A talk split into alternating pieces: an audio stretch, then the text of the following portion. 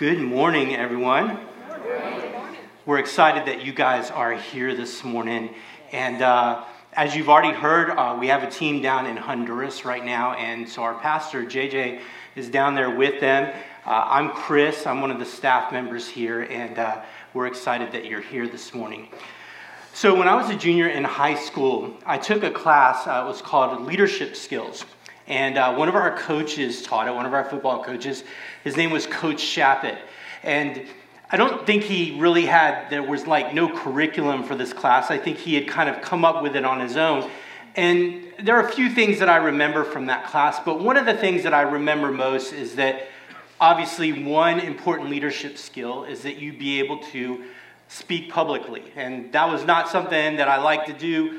Uh, still not my favorite thing to do, but uh, it, it, was part of, you know, part of this class. And what I really enjoyed about his particular class is every week we would practice this. So every Friday we knew was our speech day or, or whatever that looked like. And, and we would do it in all kinds of different ways. Like sometimes we would prepare and we had a certain amount of time we had to talk.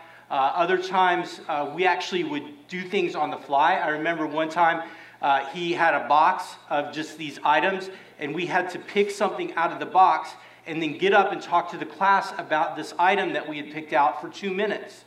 So, I mean, just all kinds of ways that we would practice doing this. Now, fast forward uh, a year later at the end of my senior year, and I was asked to speak at our graduation. And again, not really something that I wanted to do, but um, I'll let you in on a little secret. I, am a little cynical. I've got a little bit of a mean streak.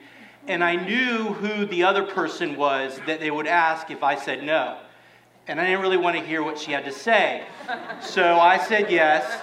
Okay, I'm sorry. It, it's confession time. So I said yes. And uh, so I, I wrote this speech and, and I got up to deliver it that night. And it was, I, I remember, I don't remember exactly what time we started, but it was, it must have been like early afternoon because when we went into graduation, it was still light outside. By the time we were done, it was dark outside. And we had this, it was a, you know, our local civic center. We, uh, you know, all the people are there. And of course, being June or May or whatever time of year it was, and being in the afternoon, of course, there was a storm going on outside. And so, right in the middle of my speech, the Civic Center takes a direct hit of lightning. I mean, pow! Just everything goes black. The whole city, I mean, you've got 3,000 people here. It goes black, and right in the middle of my speech. And, you know, immediately, you know, the emergency lights come on and all of that kind of stuff. But it was, it was kind of like there, there was just this like moment of what, what just happened, what, what's going on. And, and so I kind of, I'm just standing there and I really wasn't sure what to do. And the good thing was, like, right here were, was our administration, and actually, our superintendent was sitting probably not 10 feet from me. And he called me over, he, he knew my family. He called me over and he said, All right, Chris, listen, just calm down. When they tell you, because apparently the TVs, like they had somebody recording it and all the TVs were down and they didn't want me to start yet. And of course, one of the smartest things he told me was don't touch the microphone. Okay, that's a, probably a good idea. We took a t- direct electrical hit, don't touch the microphone. But he said, just wait till they give you the go signal and then just pick up right where you left off. And so I don't remember how long it was, it seemed like forever. But finally, the camera guy goes, okay, and I just picked up where I left off and finished the speech. And it was funny, Coach Shappett by that time had moved on to some other position, and he wasn't sitting with our faculty. He was actually sitting out in the crowd. And later on, after the graduation was over, he found me and he said to me, he said, Chris, of all the things that we could have practiced, we never practiced for that. And I thought, yeah, you're right. I, I don't know how we would have done that. But if you think about it, that's kind of how life works for us. I mean, we can't practice for situations that come up every day in our life. Okay? We can't practice having our first kid, all right? You know, by the second or third, maybe we're getting the hang of things a little bit. but we can't practice for the first kid. We can try to simulate it, we can read books and all that kind of stuff, but we can't practice for having our first kid. We can't practice for losing a loved one. We don't, we don't know, like, how, how do you practice something like that? When, when somebody passes away and you lose a loved one in your life, you can't practice for something like that. You can't practice for when your marriage starts to implode and things start to fall apart. You can't practice for that. You don't, you, in the moment, you don't know what to do because you haven't practiced that. There's all kinds of things in our life that we can't practice for. You can't practice for a tragic illness. All of a sudden, you go to the doctor and you get that diagnosis and you think, what am I going to do next? Who knows? Because you haven't got to practice for that.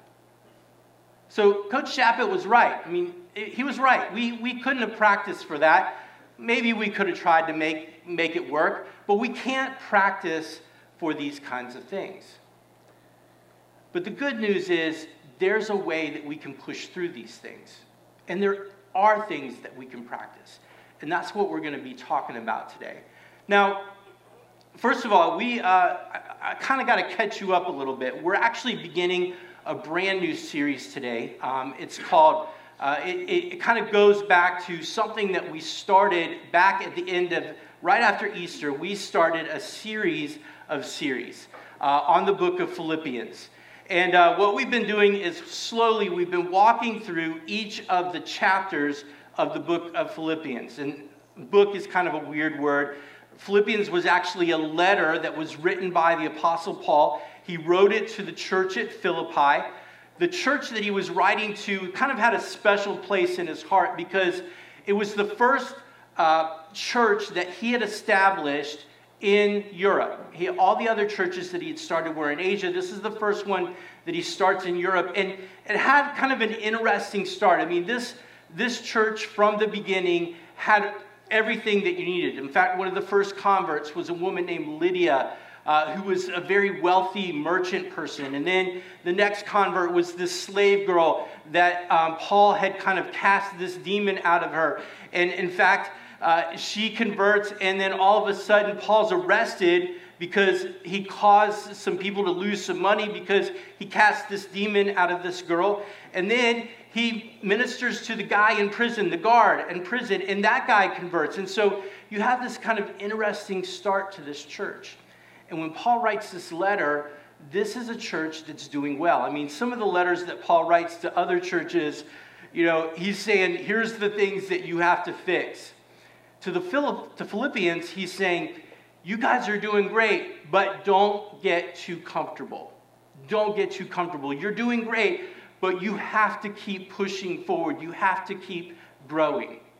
And so that's what we've been kind of, as we walk through each of these chapters, that's kind of what we've been focusing in on, okay? In fact, in the first one, the first series, we called it Imprisoned. And what, what we've been doing with each of the series is we've been kind of juxtaposing two different words, okay? Now, juxtaposing, if you don't know what that is, that basically means we're kind of comparing two words, two words that on the, on the surface seem like they're opposite. But because of the topics that we're talking about and what Paul's talking about, he's showing exactly where these things kind of line up in our life. So the first one we called it imprisoned slash free. And uh, in fact, kind of our big idea for that particular series was today's freedom is tomorrow's shackles. Today's freedom is tomorrow's shackles. This idea that all, you know, the, the freedom that we have, that yes, God's given us great freedom in our life, but sometimes when we get off track with that freedom, those things become our shackles. And so we kind of talk through that and talk through what it means to be imprisoned by sin, and then what it means to be free in God's grace. And then in the second chapter, um, actually, we started talking about this idea of emptied versus filled. Emptied versus filled. And, and the example there being Jesus. Jesus came and emptied who he was, emptied part of who he was so that he could fill us with his grace, so that we could be filled again, that we could get rid of that sin that's in our life. And then in the third chapter, we talked about gain versus loss. Gain versus loss. Paul says in the, that chapter, he says, I count everything as gain because of all that I've lost. Okay? He, he knew that in this life we would lose things, but the gain, the gain of heaven, the gain of Jesus in our life was so much more. And in fact, when we finished up that chapter, the big idea for the last section of that, JJ said this growth is about acts more than it is facts. Growth is about acts more than it is facts. And that's really kind of a good jumping off place for where we're starting today as we head into the fourth chapter of Philippians. In fact, we're actually only going to look at the very first verse in this chapter 4. And what it says is this. In fact, we're, we're going to go ahead and read it, and then we'll kind of take it apart a little bit. And then we'll talk about this idea because what we're going to juxtapose here is in this final chapter is we're going to talk about learning versus practicing. Learning versus practice, or learned versus practiced. Now, we just said, you know, there's a lot of things in our life that we can't practice for. But there are things that we can practice that will prepare us for that. And that's, that's the idea behind actually this, not only today, but about the whole series as well. So let's go ahead and let's look at the verse. So Philippians 4 1. Now, as I, I kind of told you a little bit about this letter that Paul wrote, and you know, I don't, I don't know if you guys realize this or not, but these letters, when Paul wrote the letter, it was just one long letter, okay? All the chapters and the verses and all of that stuff, that all came later, okay? Later on, when scripture was organized and, and they sat down and looked at all of this stuff, then we get chapter numbers and verse numbers and all of that stuff. So that all came later. So part of the reason we're only looking at this one verse is because when we look at different translations, when we look at this whole passage, we're not sure if there's a little bit of dispute as to whether this verse goes with what we just finished in chapter 3 or whether it goes with the beginning of chapter 4. So there's a little dispute about that. But I think it's the perfect verse to tie the two together. Okay? So we're not going to get bogged down in that other than to just say it really kind of concludes chapter 3 and then introduces what we're going to, um, what Paul's going to conclude with in chapter 4. Okay? Because Paul's starting his conclusion, and like any good preacher, when he starts his conclusion, he still has three more points to make, okay? So he's gonna, you know, he, he starts his conclusion, but he's still got a ways to go, all right? And that's what all of this series is gonna be about, are these final things that Paul's reminding the Philippians about as he's, he knows that he probably is not gonna have any more opportunity to speak to them again. So in verse 1, it says this Philippians 4 1, it says, Therefore, my brothers. And again, that's where that therefore comes in. Like, is the therefore go with chapter 3 or what was said just before this? Or was he saying, therefore, now all of this that's about to come? Therefore, my brothers, whom I love and long for, my joy and crown, stand firm thus in the Lord, my beloved. Therefore, my brothers, whom I love and long for, my joy and crown, stand firm thus in the Lord, my beloved. So, what's Paul saying in this verse? What, what is he saying?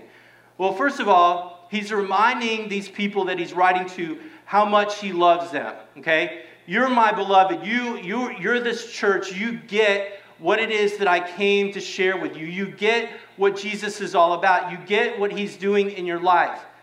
But don't rest too easy. Don't rest on that. Keep pushing forward because he reminds them not only do I love you, but because I love you and because Jesus loves you, you need to stand firm. Stand firm thus in the Lord. Stand firm in Jesus. In fact, I think Paul would say it this way To affirm what you know, you have to stand firm in what you show to affirm what you know. Paul's reminding them, you know these things. You know these things that I've told you. You the things that I've told you, the things that I'm about to tell you, you know these things. But what you have to do is you have to stand firm in them. You have to show them in your life. You can't just learn them. You can't just have this knowledge in your head. You have to show it. You have to live it. You have to practice it. You have to practice your faith. You can't, it's not enough to just know your faith. You have to show your faith. It's not enough to know your faith. You have to show your faith. In fact, I would say that it's not really faith if we're not showing it. I mean, it's, what good is a faith that we just know? We have to show it in our lives. And Scripture reminds us of that. It reminds us all throughout, all throughout all of the Bible, we're reminded constantly that this isn't something that we just know, that this is something that we show, this is something that we live, that we practice. We don't just learn our faith, we practice our faith. In fact, I mean, if you start in the very beginning, Adam and Eve, great example. Adam and Eve knew what the right thing to do was. They knew. They knew, don't eat from this tree and yet they did it. You go on, Cain and Abel. Cain knew, he knew what was wrong. He knew because when God came to him and said, Where's your brother? I don't know. I'm not, I'm not in charge of him. He knew, he just didn't do it. I love this. This, this is crazy. I read this verse earlier this week, and I know I've read it before and it just kind of jumped out at me. In, in Exodus 4:24, eh, this is kind of let me give you a little setting. This is right as God comes to Moses and he says to Moses, "Hey, look!" He catches him out in the desert. He's got the burning bush going on, and he says, "Hey, Moses, I need you to go back to Egypt. I need you to talk to Pharaoh, and I need you to get him to let my people go." And Moses is kind of like, he's got all these excuses, you know, like, God, you should really send somebody else. I'm not the right guy for this. You know, I'm, I, you know, I, I don't speak well. I stutter. And God says, no, you, you're the guy. You're, you're who I'm sending. In fact, it even says that God kind of got a little angry with them and said, no, I'm gonna, if you're worried about stuttering, there's your brother Aaron. Your brother Aaron can say these things. I'll tell you what to say, you tell Aaron what to say, and you let him say it. And so God lets Moses go. And this is where this verse comes in. Moses is kind of on his way to, you know, go meet Aaron, to go, um, to go back to Egypt. And it says this in verse Exodus 4 24, it says this At a lodging place on the way, the Lord met him, talking about Moses, met him and sought to put him to death. I read that verse this week and I'm like, what? Like, God, you told him to go to Egypt, you told him to go meet Aaron, and then all of a sudden, you're angry again. I mean, you were just angry with him. You kind of solved this problem, and you sent him on his way. Moses is on his way, and then you're going to put him to death? Like, what's that about? Well, if you keep reading in the next couple of verses, here's what happened. Thank goodness for Moses, his wife was around, okay? His wife steps in, and his wife says, Here's the problem. Here's why God wants to put you to death. You haven't circumcised your kids, you haven't circumcised your son. Now, first of all, listen, I'm not saying that practicing your faith today means being circumcised, okay? I am not at all saying that, all right? Guys, don't quit coming. That's not what I'm saying, okay? All right? But Moses knew the covenant. He knew what he was supposed to do. Yeah, he was brought up in Egypt. Yeah, he was brought up in a different household. But he knew what he was supposed to do. You know how? I know that because Zipporah, his wife, knew. And there's not any indication that she was Jewish. She knew what to do. So she circumcises the son, and then, by the way, he was an adult, okay? Circumcises the son, and God's okay, all right? Moses wasn't practicing the faith that he was called to live. He wasn't practicing. He had learned it, he knew it, he wasn't practicing it. Now, that's a crazy example, okay? I mean, scripture's full of examples, but even, you know, and, and that's, a, that's an old covenant example, okay? This is, you know, Moses lived under the old covenant. He was supposed to follow this covenant of circumcision, and they were supposed to do these sacrifices and all of that stuff. But in the New Testament, in the New Covenant, we're still told the same thing. In fact, in, uh, in Mark 12, 30 through 31, Jesus is talking. Jesus is kind of saying the same thing to us. See, Jesus knew that we were terrible at practicing our faith. Moses gave you 10 commandments. Jesus says, I'm going to give you two. And that's what he says in Mark 12, 30 through 31. Verse 30 And you shall love the Lord your God with all your heart, and with all your soul, and with all your mind, and with all your strength. Verse 31 And the second commandment is this You shall love, the neighbor, love your neighbor as yourself. There is no other commandment greater than these. Jesus said, You're terrible at practicing your faith. That's why I had to come. That's why the old covenant doesn't work anymore. That's why I needed to come and give my life and be, um, be crucified and be resurrected so that you can be forgiven, that you can live under a new covenant. And here's how you practice your faith you love the Lord your God with all you've got, and then you love your neighbor as yourself. Practice that for a while and see how it goes for you. Jesus' half brother, James, actually, the whole book, the, James is another one of those letters. James is writing this letter to some, Jew, um, some other Jewish believers. And in verse 22, James 1 22, he says, Be, but be doers of the word and not hearers only. Don't just learn it, practice it. Don't just know it, show it. But be doers of the word and not hearers only, deceiving yourselves. If you only learn it and you don't practice it, you're deceiving yourself. You're deceiving yourself. Paul gives even more examples. In Romans um, 2.13, actually, I love what it says in the message. It says this, merely hearing God's law is a waste of your time if you don't do what he commands.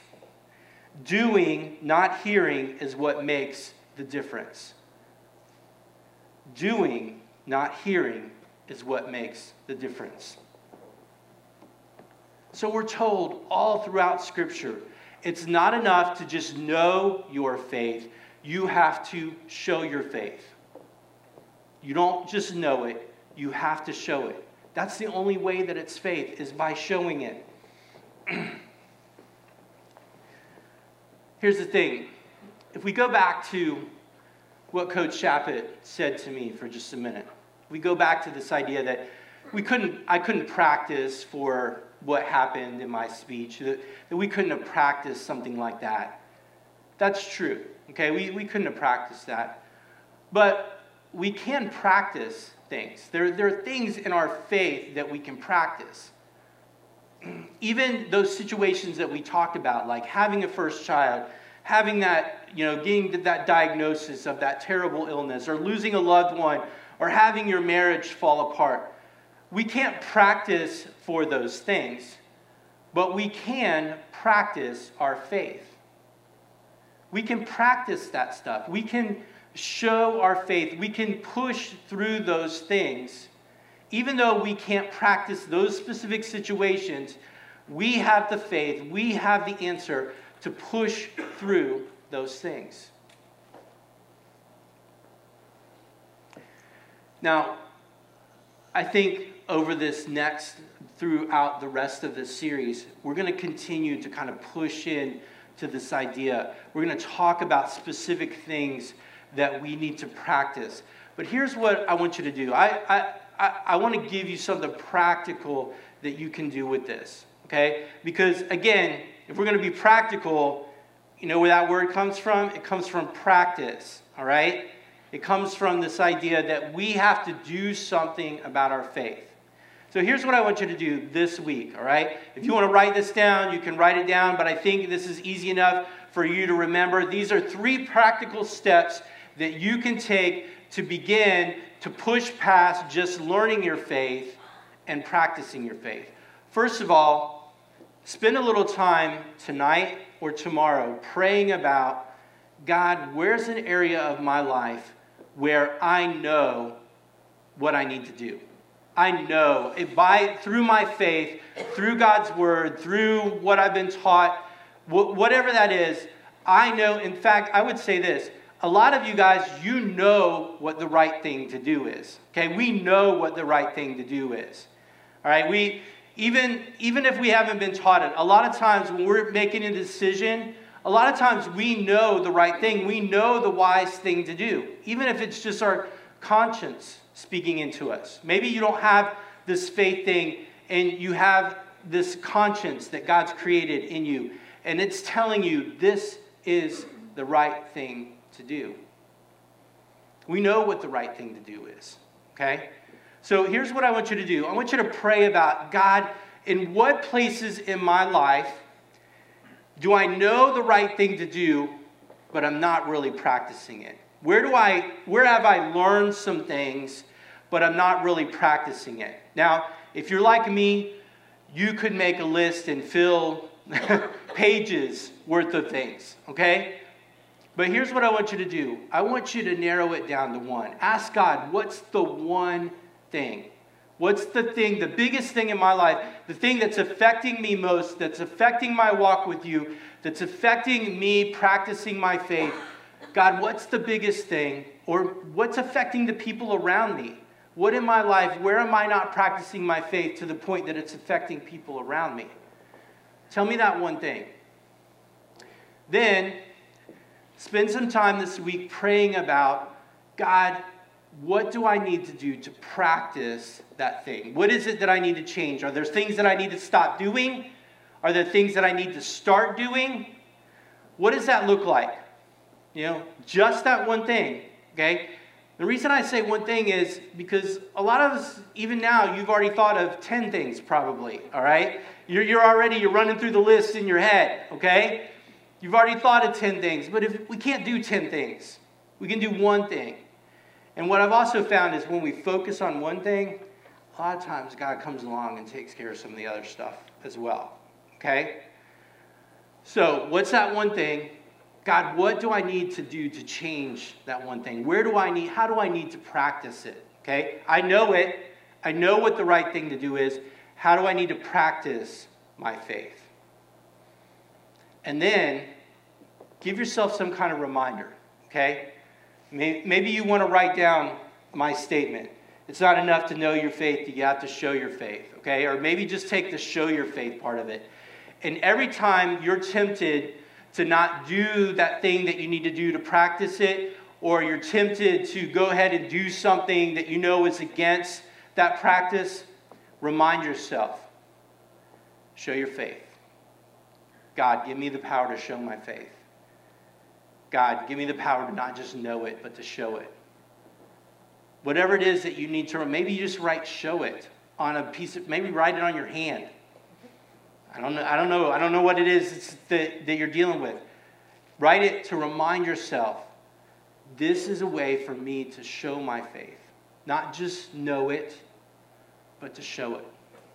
And here's the thing God can begin, He'll begin that work. And by the way, even if you're not sure about all this, maybe, maybe you would say, hey, I'm just checking this out. I'm not totally sure about this whole God thing yet. That's okay. I think you can still do this. I think you can still practice this, and I think God will honor that. I think He'll do it. I think if we're serious about it, I think He'll do it. So start, start doing that this week because in the weeks to come, when JJ comes back, we're going to start talking about specific areas where we can, and probably we're going to hit on some of those things that you already thought about you know, things about like anxiety and fear. And um, hopefully by the end of this series, we're going to we're gonna tap into some pretty serious things that where we're struggling with the difference between knowing what our faith is and showing our faith, or the difference between learning our faith and practicing our faith. I think that's going to be a really, really big, big deal. So it's not enough to just know our faith, we have to show our faith. Let's pray. God, thank you so much that, uh, God, that, God, you're a God of action, that, that you want to see us change. You want, not only did you send Jesus to, to come and to redeem us and to forgive us and, and allow us the freedom from sin that, God, you provide through him. But not only did, did he come to do that, but he came to take us the next step and the next step and the next step and the next step. To not just know in our hearts that we're free from sin and that we have this faith that He gives us freedom, but that He wants to take our life and move us forward. That He wants us to not just know our faith, but to show our faith. Because, like I had Coach Chappett there to walk me through those things and to show me this is some things that we can do to get you to that place where you can be able to speak. Jesus is our Coach Chappett. He's right there with us. And even though we can't practice having a child or practice um, uh, what happens when our marriage struggles, and, and we can't practice all the million other things that we can think of that might possibly happen in our life, Jesus is there to walk us through our faith, to tell us what that next step is, to tell us what it looks like to practice our faith, to show our faith. And so, God, I pray that all this week you would do that in our lives. God, as we pray about these things, that God, you would show us very specifically in our life this is a place where, yes, you've learned it, you know it, you know the right thing to do, but you haven't shown it yet. And so, God, I pray that you would help us to do that. Show us what that thing is, and then, God, help us to show it. Help us to know what we need to do to show our faith. God, we love you and we thank you, and we're glad that you've given us victory already in this. We just have to go and claim it with your name. We pray it in Christ's name.